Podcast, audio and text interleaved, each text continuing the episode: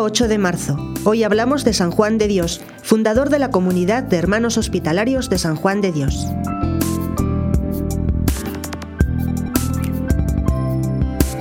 Juan Ciudad Duarte nació de padres humildes en Montemayor, el Nuevo, Portugal, el año mil cuatrocientos noventa y cinco.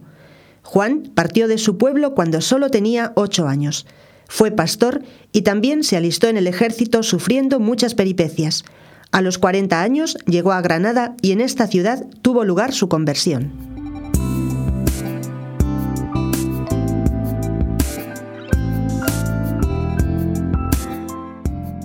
Estando en Granada de vendedor ambulante de libros, oyó predicar a San Juan de Ávila, que estaba dando unas misiones, con tanto entusiasmo sobre la belleza de la virtud y la fealdad del pecado y sobre el amor de Dios, que Juan, como herido por un rayo, repetía: «Misericordia, Señor, misericordia».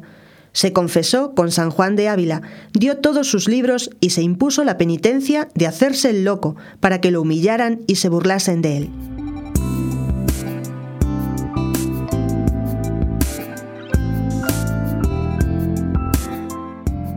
Creyendo que estaba loco, fue llevado a un manicomio donde recibió fuertes palizas, que era el tratamiento de la época para las enfermedades mentales. Al volver a la ciudad San Juan de Ávila y enterarse que su convertido estaba en el manicomio, lo sacó de allí.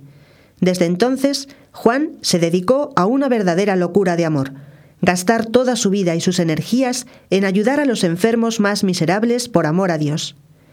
«Granada será tu cruz», le había dicho el Señor. Y desde entonces se llamó Juan de Dios.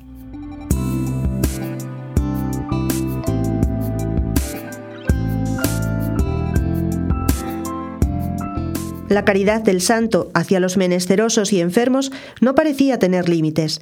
Mendigaba por la ciudad el sustento diario de sus enfermos. Fundó una nueva orden, la Orden de los Hermanos Hospitalarios de San Juan de Dios, dedicada a los enfermos. Y también fundó diversos hospitales, el primero en mil quinientos treinta y siete. Después de tantos trabajos y ayunos, la salud de Juan de Dios se fue debilitando.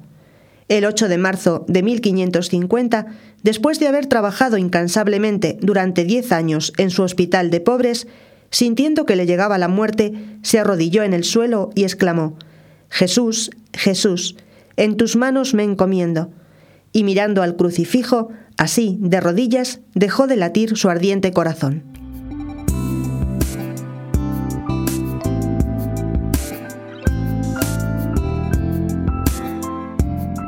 El que había sido apedreado como loco fue acompañado al cementerio por el obispo, las autoridades y todo el pueblo como un santo.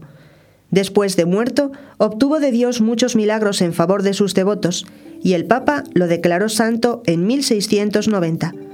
Es patrono de los que trabajan en hospitales y de los que propagan libros religiosos.